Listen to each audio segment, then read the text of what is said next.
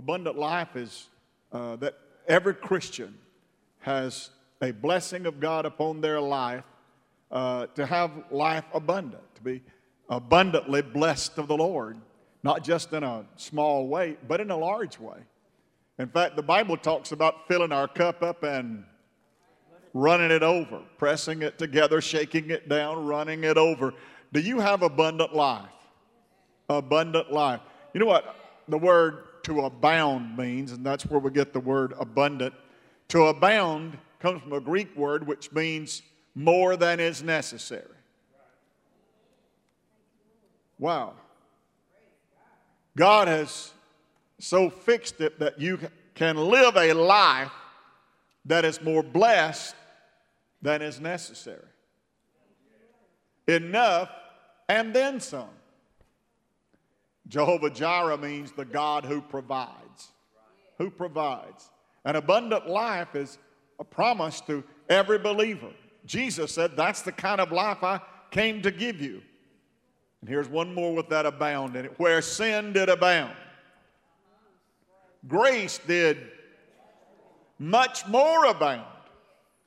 So there's grace left over if we saved every person on the world right now, we'd have grace left over. Because abound means more than is necessary. Wow. Abundant life. That means God's got you covered. God's got you covered.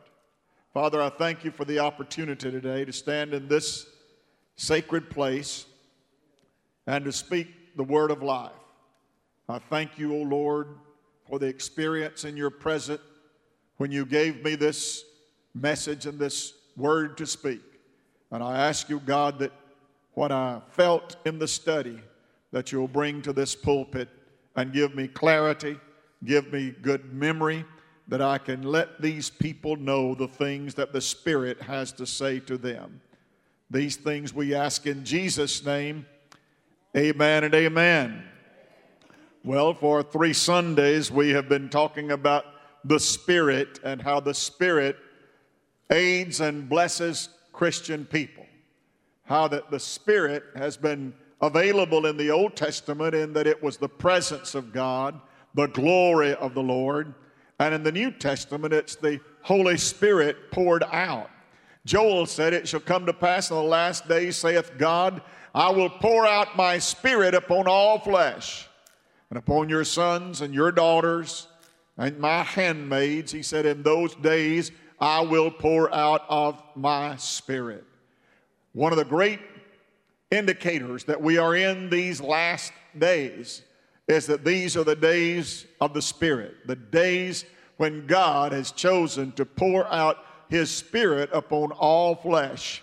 You know, there was a time when Pentecostals were kind of in a, a minority and had uh, the places. I, I, went to preach a revival one time, and pray, person riding with me said, "If you'll look for the railroad track, it'll be somewhere near that." well, this is no wise the railroad track, and this is quite a, a building and quite an edifice for the glory of the Lord. Pentecostals have come a long way. Those who believe that the Spirit is poured out have come a long way. Amen. In fact, the churches that I know that are mega churches and churches that are growing claim a Pentecostal experience. And that's where we are right now. Amen. In the blessing of God and the pouring out of His Spirit. Truth is that we're fighting a tremendous battle. The truth is that our adversary, the devil, is launching scheme after scheme to draw us away from faithfulness. His goal is to disarm us. His goal is to make us sedentary. His goal is to make us dormant, status quo, ordinary, and mundane. Because if you're excited about salvation, and if there's zeal and there is enthusiasm in your heart, then there's a contagion about that and it reaches outside these walls. When folks looked at the early church, the Bible said they wondered whereunto it would grow. They didn't see any boundaries. They didn't see any quit in uh, these people that were spreading their message. In fact, by the time the first century was over, the gospel had been carried to all the nations of the earth. Peter was martyred in Spain preaching the gospel, and he was martyred upside down because he said he was not worthy to be crucified in the same manner as Jesus. This gospel has been carried all over the world. Amen. And today we're living in an age which all the aeons of history never could imagine where we're at today. That one man can stand and can speak to the whole world at one time. Never before in the history of the annals of, of the world and civilization has that been a statement that was true, but it's true to us today. And as we're in these last few years and last few months, last few days before the end of days, as we call it, but I want to tell you the end of days is far over. There's a rapture that's next. There's nothing on God's calendar right now except rapture. There is not a prophecy, there is nothing to be fulfilled. The Lord is about to come. I'm looking for him today. I'm looking for him today. If he doesn't come today, I'll be looking for him tomorrow. If he doesn't come tomorrow, I'll be looking for him the next day. Because the Bible said, Unto them that look for him shall he appear the second time without sin unto salvation. And that's where we are in God's grand scheme of things. We're just waiting. The Bible said, They that wait patiently upon the Lord shall not be disappointed. Wait patiently for the promise of his coming. We're told numerous times to wait upon the Lord. And that blessing over in Isaiah 40 that says, Blessed are they that wait upon the Lord, for they shall mount up with wings as eagles. They shall run and not be weary. They shall walk and not faint. I would to God that we could understand the great, great blessing of being patient with God and letting God do His own work in His own time. I'm reminded of a day I had some kind of crazy scheme. I got a jump rope and got up here, and of course, Don couldn't jump, and I couldn't jump. We got Brandon to come out here and jump rope for us. And the whole illustration was about get in rhythm and get in time with God. You see, in order to get into that jump rope uh, ordeal, you got to find the rhythm and you got to find the timing and you got to time it right and you got to get in there. And once you get in there, you got to hop at the right time. And all of that is just to say this you need to get in rhythm with God. And you need to let God's timing be your timing instead of the other way around.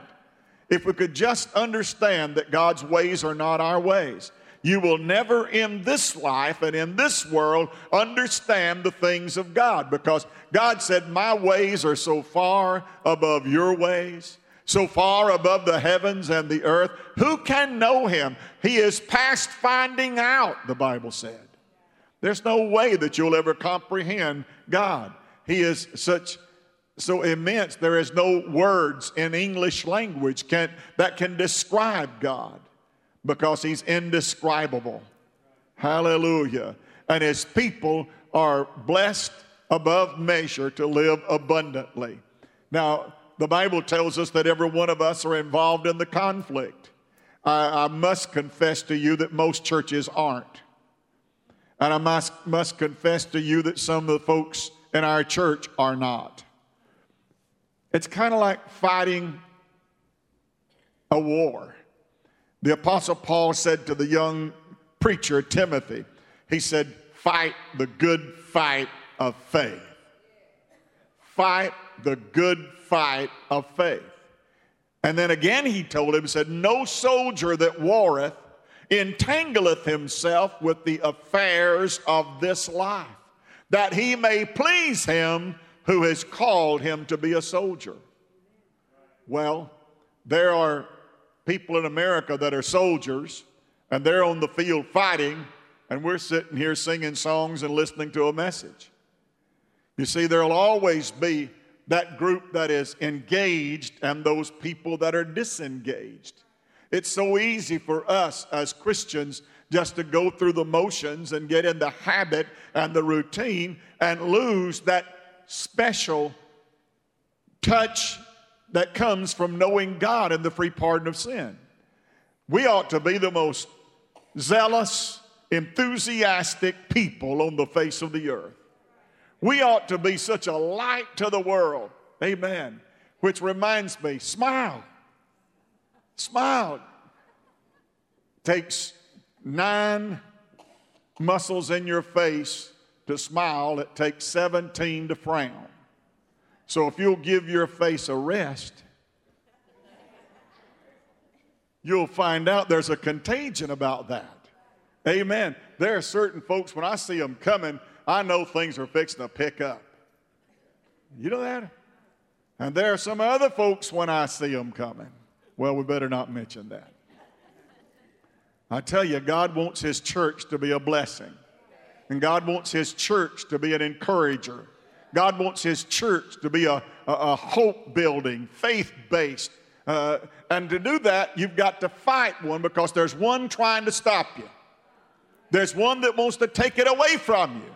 There's one that wants to put the church in the ditch on the side of the road, and he'll use any scheme, any kind of ism or schism that he can to stop the church and put you in the ditch. But I'm here to tell him something today, and that is that the battle is the Lord's. The battle is the Lord's. The battle is the Lord's. I said, the battle is the Lord's. There's a war going on. A lot of folks just don't seem to know that being a Christian is to engage in a warfare. The Bible describes that warfare. Paul had numerous ways of, of stating it. And when he came down to his last words, last words are important. Do you know that? The Last thing people say before they pass is usually very important. Amen. Do you know what Paul said right before he passed? I have fought a good fight. Oh, I hope I can say that when I'm about to step out of this life. I hope I can say I have fought a good fight. I have kept the faith. I've finished my course. Praise God. What an exclamation of victory and power to be able to say, I won this race that I got in many years ago.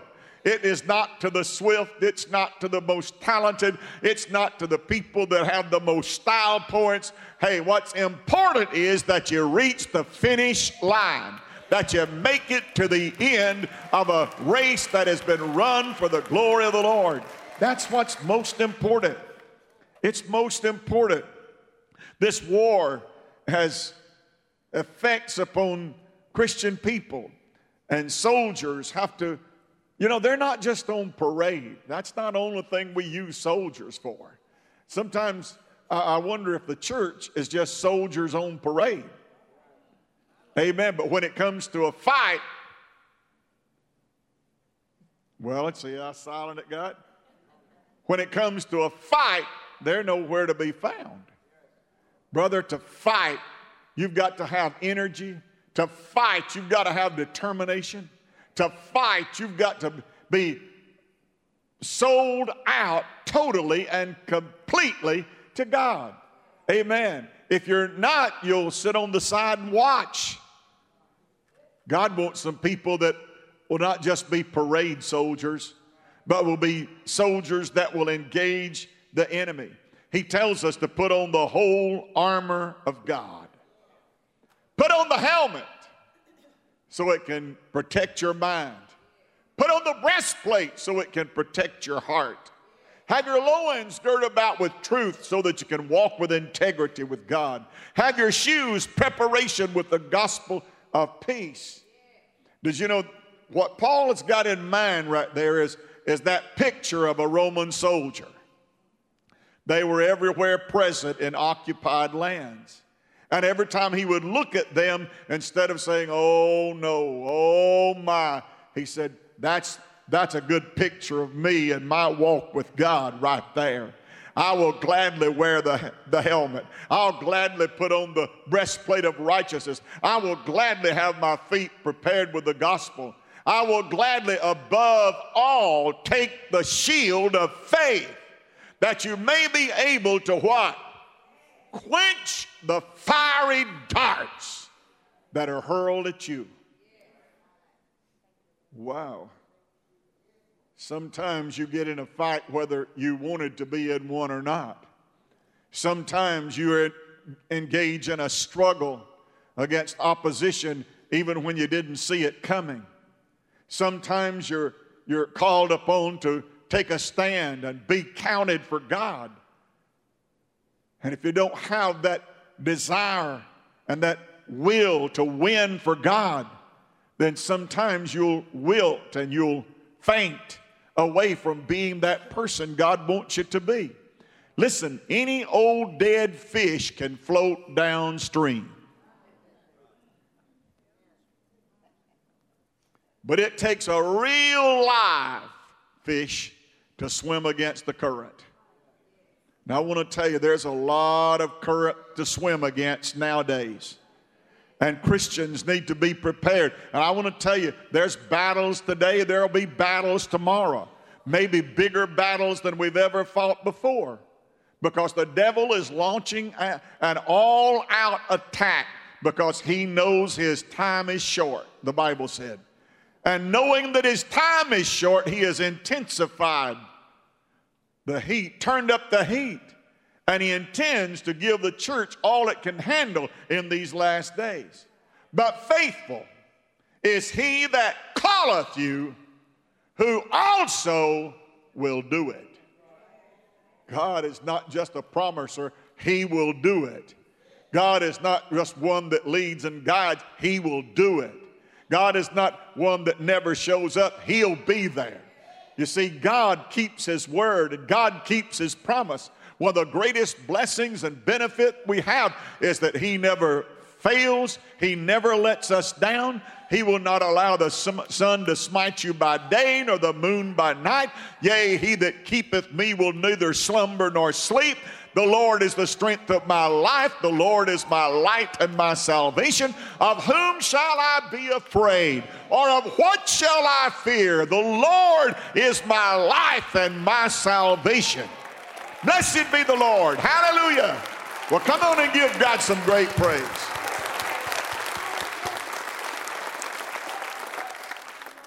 Fought a good fight. One of the greatest blessings that we have, and let me tell you this before we leave that whole armor. Sometimes we think that those shoes are just having them shod with the preparation of the gospel, are, are that's all defense. But did you know the Roman soldiers, when they fought their various campaigns, even with barbarians, they had spikes that they wore on the bottom of their shoes. When the soldier would get trampled upon, they made killing out of their shoes as they trumped over the masses. And Paul said, For me to put on boots like a soldier, what does that mean? That means you can stomp the devil. That means you can stomp your situation. That means you can stomp upon things that threaten your blessing. You could stomp upon things that come against your marriage. You can stomp upon things that try to cause you financial ruin. You can stomp upon things that would tear your health away. Hey, it's not all defense, there's some offense in this thing. One of the greatest weapons that God has ever given to us is the Word of God. The Word of God. You have no greater example than that of Jesus. That when the devil, the Bible said, came to tempt him, how did he wind up in that temptation in the first place? Well, he just got baptized. And the Holy Ghost had just descended upon him in the bodily shape of a dove. And the voice spoke from heaven, This is my beloved Son, in whom I am well pleased. Hear ye him. And the next verse, say next verse. Next verse said, And the Spirit of God drave him That's what it says, drave. And I know I would have said drove, but it said drave. Drave him into the wilderness for to be tempted by the devil. You mean this was the Holy Ghost idea? You mean the Spirit of God?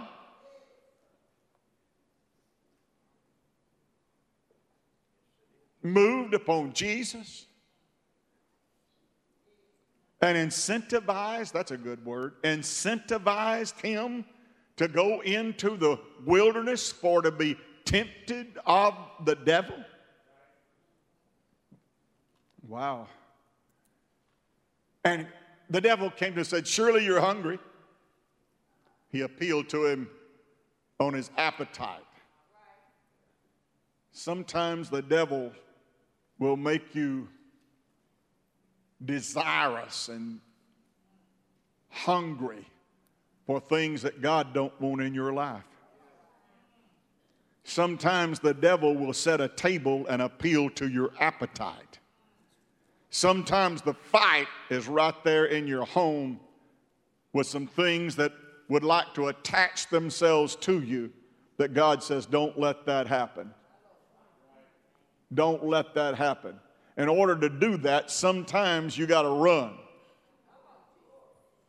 In order to win that battle, how can I win a battle by running?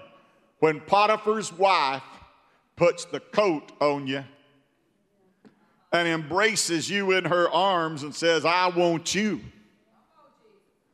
What did Joseph do? Did you say he ran? Sometimes you win by running away from something that could cause you a lot of harm.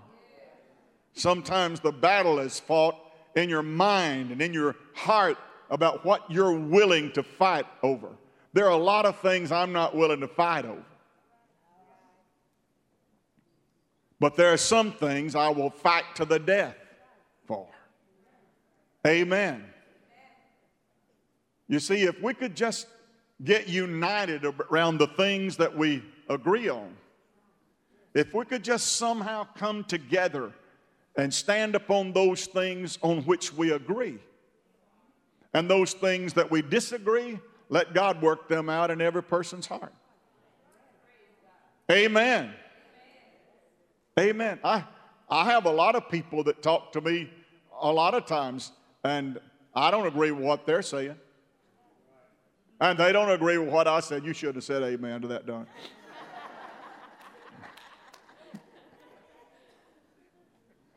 but my Lord, who would lose relationship and friendship and camaraderie over something that really don't matter?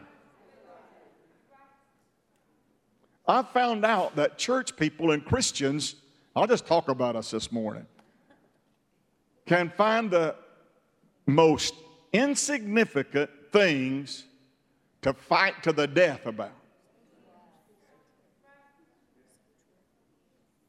And I often say to you, we can handle those big things, you know, like carpet, color of carpet, and curtains to go in the Sunday school classroom, number four. We, but that's some big things. That's what gives us trouble. Who's going to bake the meat for the next uh, meal and who's going to bring potato salad? Who I don't like her dressing. My Lord, you're going to go out and fight over dressing? It's amazing to me the small things that we'll put the gloves on and walk in the ring and slug it out. No soldier that wars entangles himself with the things of this world. Brother, the least you can be attached to things, the least that you can have to do with those appetite allurements the better off you'll be spiritually. Spiritually. Just identify something for what it is and say, Lord, give me the strength to stay away from that. And sometimes a thought will come to your mind and you got a battle. Sometimes the devil will use imagination, and that's a battlefield.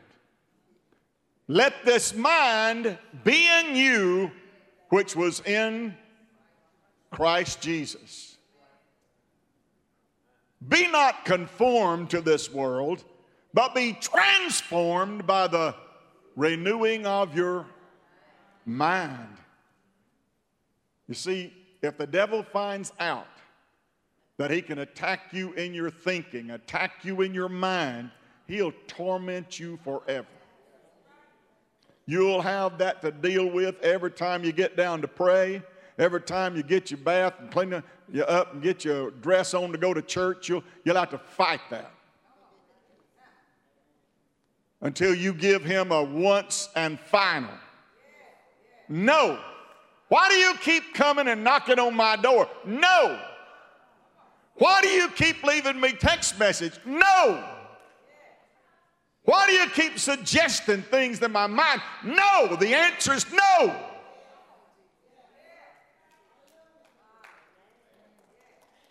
Resist, is that what it says? Resist the devil and he will flee from you. Sometimes you just got to resist.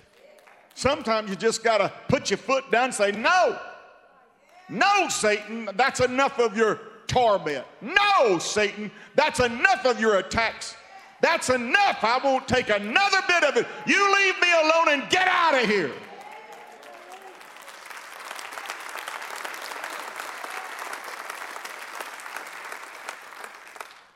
Pastor, do you talk to the devil like that? I sure do. I sure do. And he will always try to fight you in your mind. But the word of the Lord, seasons change, flowers grow, and winter snows come. But the word of the Lord endures forever. Endures forever. Paul wrote to the Romans 7:20, I think it is.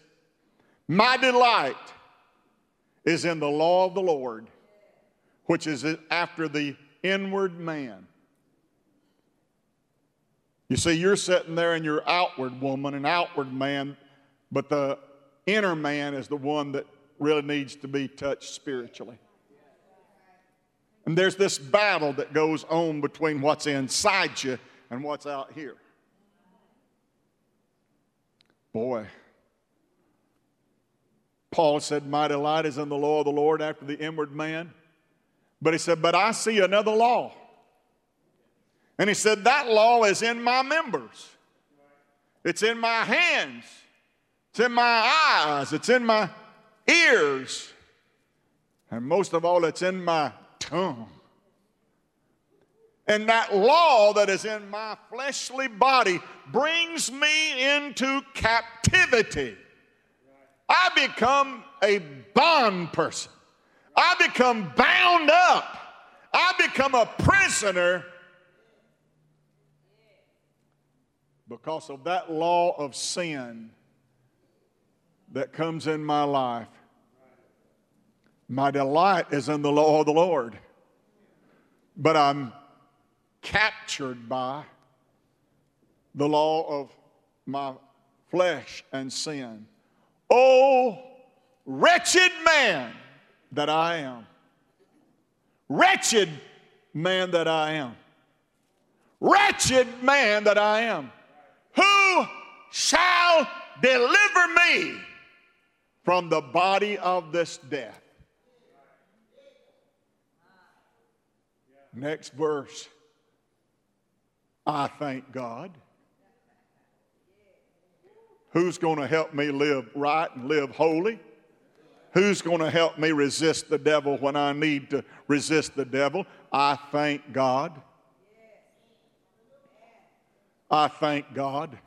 I thank God through Christ Jesus our Lord. For with, listen, for with my mind I serve the law of God, but with the flesh, the rest of me, it wants to serve the law of sin.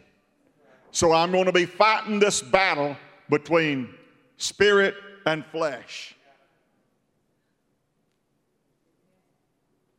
And here's the trick to winning that battle stay so full of the spirit that the flesh doesn't have occasion to make its case.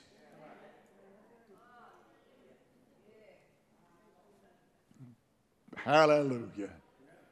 And the next chapter starts like this There remaineth therefore now no condemnation to them that are in Christ Jesus, who walk not after the flesh, but after the Spirit. For by the law of the Spirit of life in Christ hath he made me free from the law of sin and death. For what the law could not do, could not do, could not do, because it was weak through the flesh, God sending his own Son in the likeness of sinful flesh condemns sin. Why did Jesus come to this world, hang on the cross, and die for my sins? Why? That you and you and you and you and you and you might be made the righteousness of God in Him. Wow. Might be fulfilled in us who walk not after the flesh but after the Spirit. For they that are of the flesh do mind the things of the flesh, and they that are of the Spirit mind the things of the Spirit. Here's a good one. But ye are not of the flesh, brethren if so be that the Spirit of God be in you. Anybody in this house got the Spirit of God in you? Anybody hearing me, listening to me, have you got the Holy Ghost in you?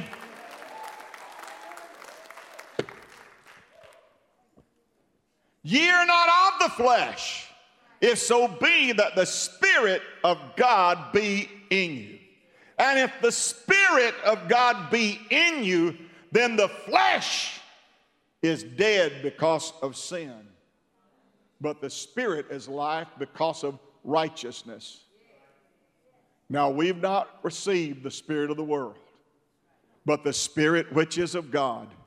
And Paul says there, so then, brethren, they that are of the flesh cannot please God.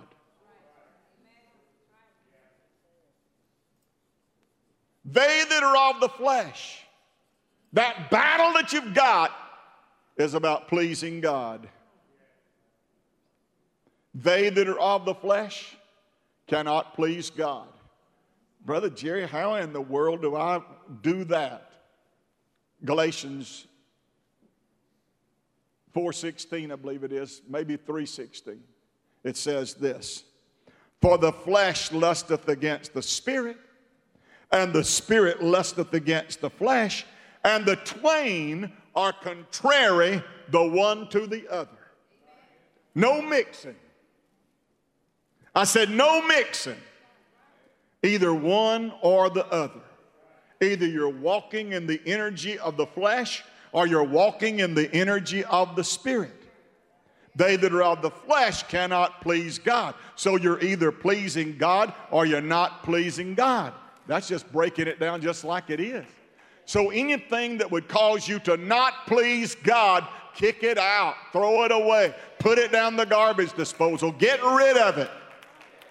Because anything that would keep you from pleasing God, oh, no matter how wealthy or how much it is or how expensive, get rid of it.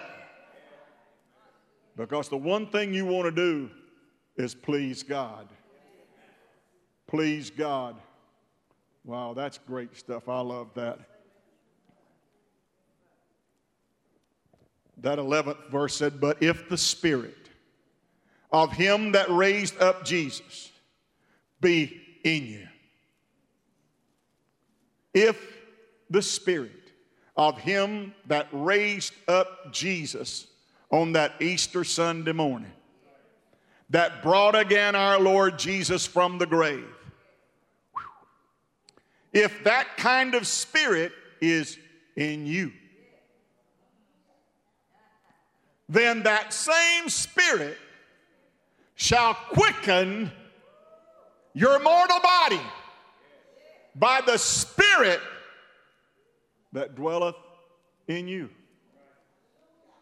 Whew. Have you ever had an Easter in your heart? Well, I've had a few, Pastor, over the years at church. I'm talking about one you had. I'm talking about when you became regenerated. I'm talking about you were dead in trespasses and in sin, but you got resurrected by that same Spirit that brought Jesus out of the tomb. If the Spirit of Him that raised up Jesus be in you, then that same quickening spirit that makes alive shall also make you alive. Oh, Lord of mercy, I wish some people could come alive this morning.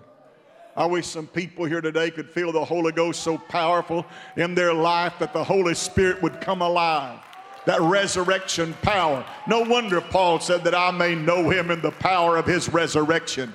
No wonder Paul said, I desire that uh, life with Him more than I desire anything else. Praise God. Come on, Olivia. You better come on. These folks will think I'm going to preach all day. And I just might. There's a scripture over in the book of Revelation. Lord, I'm skipping over so much. And that particular verse has to do with war in heaven. Brother Jerry, I thought all is peace forevermore on that bright and golden shore. What a day, glorious day that will be. And all heaven's had its share of fighting too.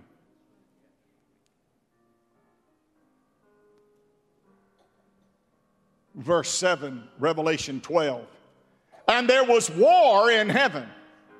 And Michael and his angels fought against the dragon. And the dragon fought and his angels. Now, there are differing views about that.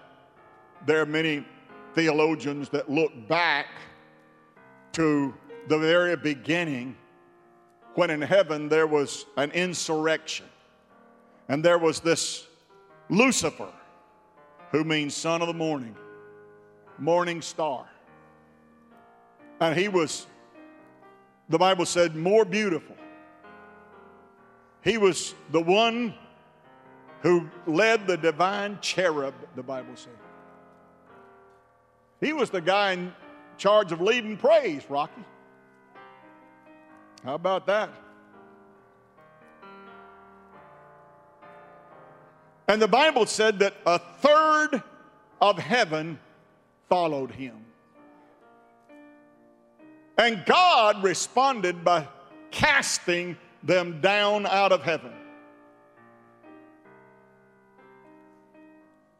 Where did they land, Pastor? Well, you'll, you'll get it in a minute. They landed here because the Bible then called Lucifer the God of this world. 2 Corinthians 3 3 and 4, 4 3 and 4 says this If our gospel be hid, it is hid to them that are lost, in whom the God of this world hath blinded the minds of them that believe not, lest the light of the glorious gospel should shine unto them. God of this world, prince and power of the air, he's called. No wonder you have such a time praying through the stratosphere, trying to touch God.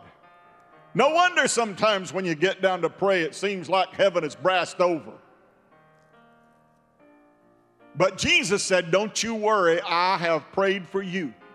Satan would desire to sift you like wheat, but I have prayed for you. I have prayed for you.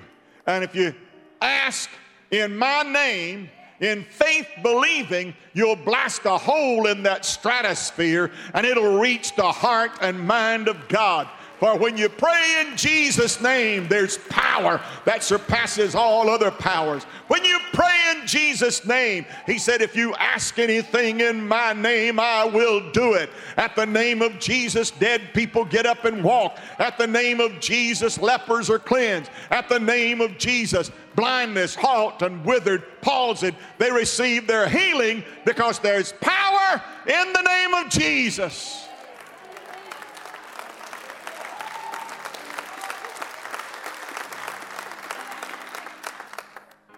Some think that that describes what happened, that John had some reminiscent story or from the Mish, Mishrad or one of those early stories from the Torah.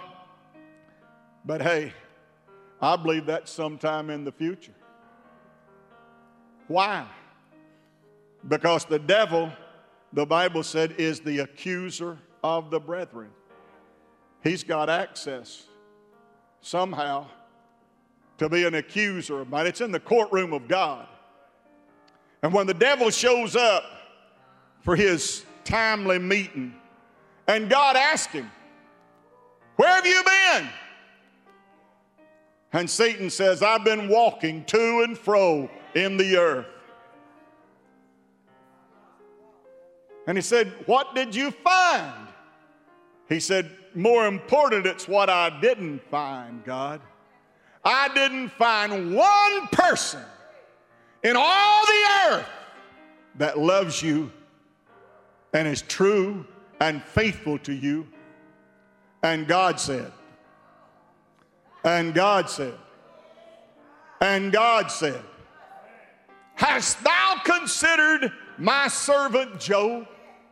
a perfect and an upright man, one that escheweth evil, that does what is right in the sight of God. Oh, I wish that when the devil walks in to accuse this church before God and says there's not anybody in that church that's worth saving, there's not any of them that's prayer is effectual. There's not any of them whose, whose walk is sincere. They're all a bunch of hypocrites, da da da da da da da. And God says, Have you considered my church at harvest? Have you considered what you find when you looked at my church at harvest? Wow. There was a big battle to fight for Job. Big battle. But the Bible said when he came through it, he was greater and better and more than he'd ever been before. I love the fact that when you work for God and do God's work, obey Him and do what He asks you to do, you'll always come out better.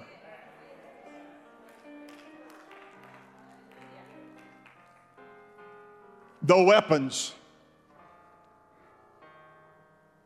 Paul was defending to the Corinthians, they had attacked his apostleship. They had attacked his integrity and his witness with God. And Paul was telling them back it's not what's on the outside that God looks at, that God looks at the heart.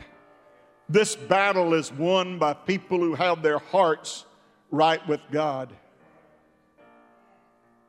And Paul then makes this statement For the weapons of our warfare are not carnal, they're not fleshly, they're not worldly, they're not carnal. Brother, don't ever try to fight a spiritual battle in a fleshly way. Don't ever try to do things in the spirit that you learned how to do in the flesh. Don't ever try to make a mockery of God by resorting to fleshly things. Somebody say, Amen. That's good stuff. But the weapons of our warfare are not carnal, but they're mighty. Not through me, but they're mighty through God. Hey, the weapons that you've got, the Holy Spirit the Word of God, they are mighty, mighty through God, and they tear down. They tear down strongholds.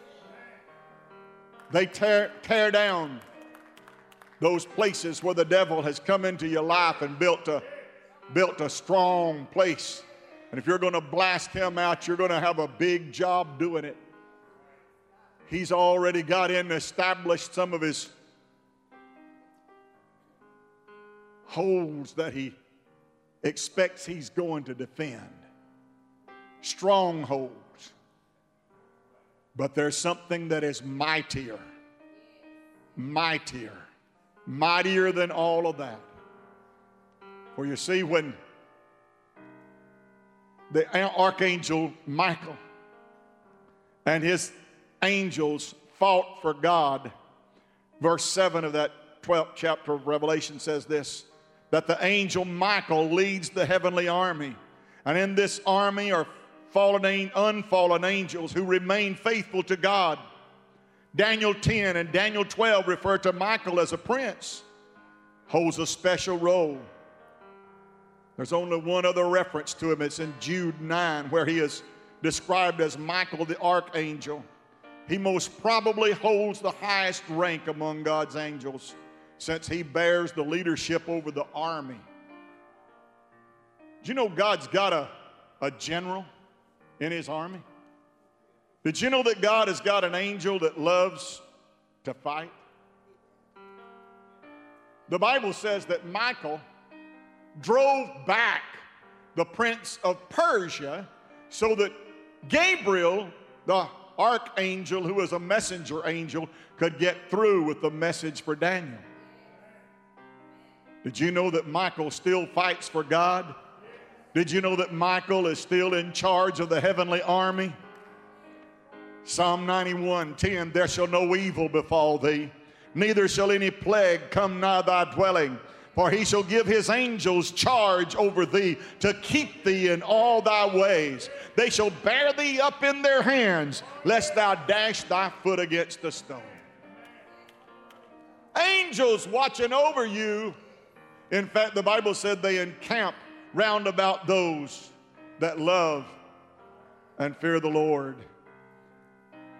What, I'll just paraphrase it, the rest of that.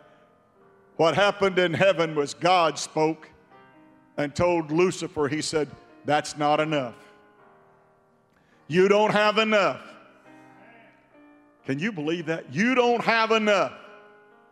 You don't have enough to defeat me and my church. You don't have enough. Your bombs won't blow it up. Your rifles won't shoot and kill them. You, you can't do it. There's not enough. You don't have enough.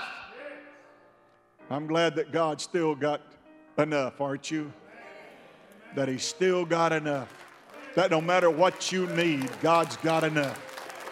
That no matter what's troubling you, God's got enough.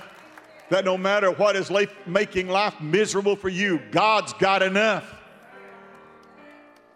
And the devil is not enough but God's got enough. Stand with me, please.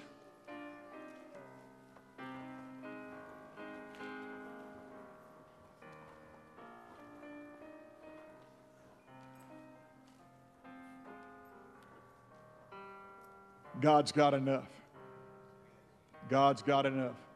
Take that person by the hand that's standing by you. Not enough. Satan, you're not enough. Lucifer, you're not enough. Devil, you're not enough. Hell, you're not enough. Imps from Hades, you're not enough. You're not enough. God told me you're not enough. God said in His Word, You're not enough. He said, No evil would come nigh my dwelling he said that no weapon that the devil fashions against me will prosper. And faithful is he that calleth you who will do it. God will do it. And God is mighty. The weapons of our warfare are mighty through God Not me, through God. If it was just me against Lucifer, I wouldn't stand a chance. But the thing I've got going for me is that the mighty God, the almighty God, the all powerful God is for me and not against me. The plans that He has for me are good plans. He has come that He might give me prayerful things that I've prayed for, things that I've asked Him for. And if I ask in Jesus' name, He said, I'll do that. I'll do that. Sam told me the story not long ago, again, about a man that rushed into his jewelry store and snapped his gun in Sam's face. And it snapped, it wouldn't fire the bullet. A few minutes, the police were there and captured him and got the gun and walked back and showed it to Sam and showed him where the firing pin hit the cap. No weapon. No weapon. You're not enough. Not enough. Not enough. Heart disease, you're not enough. COPD, you're not enough. Diabetes, you're not enough. Cancer, you're not enough. Praise God. I know in whom I have believed, and I am persuaded that He is able to keep what I've committed unto Him against that day. Thanks be to God who always causes us to conquer. Overcomers by the blood of Jesus. Satan, you haven't got enough. Hell, you hadn't got enough to stop this church all you hordes of hell and all you imps, you haven't got enough. We will win. We will prevail. We will overcome. We will stand around the throne of God and sing redemption song. We will escape the awfulness of the tribulation period because God said, I will keep you and I will sustain you. With my right hand, I will uphold you. My hand is not shortened that it cannot save. My arm is not heavy that I cannot extend it. You're the apple of my eye. You're the people of God. You're my prized possession. And I'm not going to let the devil defeat my people and defeat my church. Hallelujah. God, as we've gathered here today in your name, as we preach this gospel message about fighting the good fight and weapons of our warfare, I pray, Lord, that you would help every person in this house today go away from this meeting armed and dangerous spiritually. Satan, we come against you in the name of Jesus. You take your slimy hand off of the people that are oppressed you release those people that you've got oppressed and in bondage. And in Jesus' name, God, they're freed today. Freed by the power of God, freed by the word of God, freed by the name of Jesus. Hallelujah. God, I feel that in Jesus' name. Thank you, God, for touching Rod, who's better today, oh Lord, and believing you for complete healing. Thank you, God, for Ann Taylor that's believing you for complete healing. Thank you for Scott Miller. Thank you, God, for Sister Ford that's believing you for healing. God will give you glory, we'll give you honor, we'll give you praise for all the victory that is won through Jesus, our Savior and our Lord. In Jesus' name we pray. In Jesus' name we pray. And in Him we live and move and have our being. And we go out these doors to be the church in the world. God, empower your church to make a difference. And may we be good examples and witness of God's grace in our lives. In Jesus' name, in Jesus' name, in Jesus' name, amen and amen. God bless you and God go with you is our prayer. You have a great week and use your weapon. And Jireh. You are enough.